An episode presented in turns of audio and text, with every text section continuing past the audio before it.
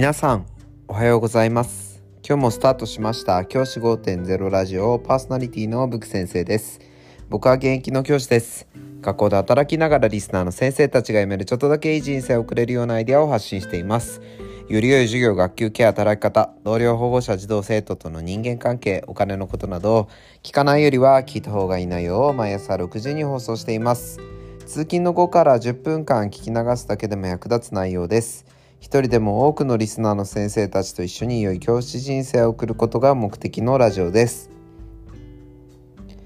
今回のテーマは今は日経安くなってます。こんな時に少しずつ買い増ししていきましょう。そんなお話をしたいと思います。今日は投資のお話です。今現在まさに今日現在。株価がかなり下がっている状態です。実は今日夜配信したのには意味があります。今日午前中どのぐらい株価が動くかなということを僕ちょっと気になっていまして実は日本の日本が一番最初にですね世界で一番早く株式市場が開くんですね。例えば今日なんかは3月の14日ですけど3月14日っていう日がスタートして一番最初に株式市場が開けるのは日本が最初なんです。なので日本の株価ってどのぐらい動くかっていうのは結構ポイントなんですけれども日本の株価今日どうだったかっていうと終値で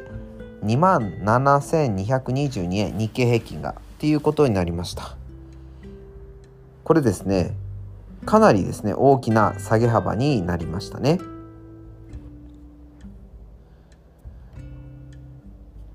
まあこの原因として考えられているのは何かっていうと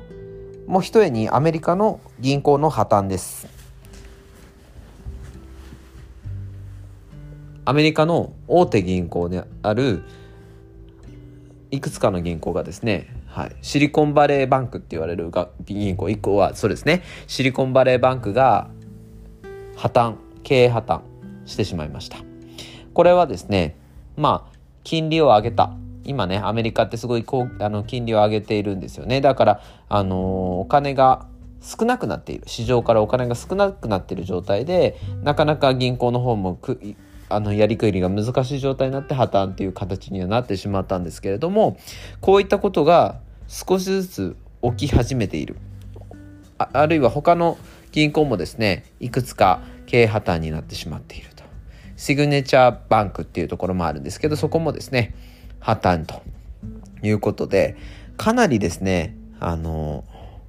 アメリカの市場に引っ張られる形で日本の市場も下がっているという状態なわけです。一部からはリーマンショックの再来じゃないかなんていうふうに言われていて2009年に起きたリーマンショックもう株価が世界的に大暴落したあのリーマンショックを彷彿とさせるんじゃないかというふうに言われています。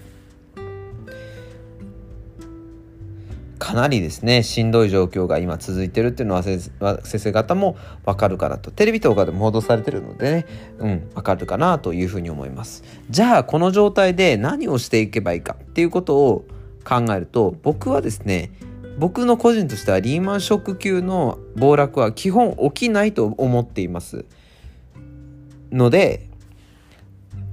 今このタイミングで少しずつ買い増しをしていく。もしね、投資資金に余力があるのであれば少しずつ買い増しをしていってもいいんじゃないかというふうに僕は考えています。これが正解だということではないですよ。あの、正解かどうかはなんて分かりませんけど僕はそう思っています。リーマンショック。これですね、アメリカの歴史的にもかなり大きな出来事で、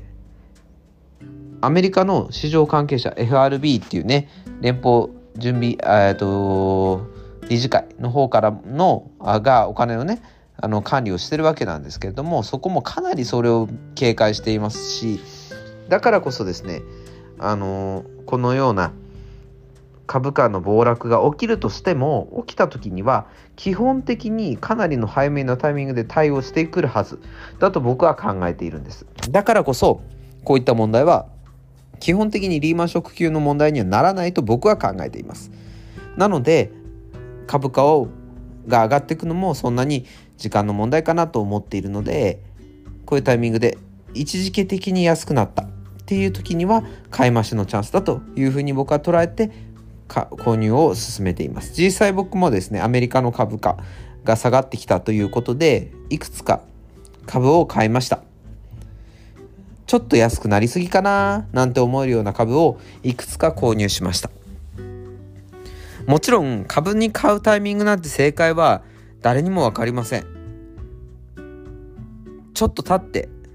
その時から少し経った時にあのタイミングが正解だったんだなっていうのが株式投資です。ので正解のタイミングなんて分かりませんが僕は買ってもいいと思っています。株式市場が下がった時そういう時こそ富を築くポイントになっています。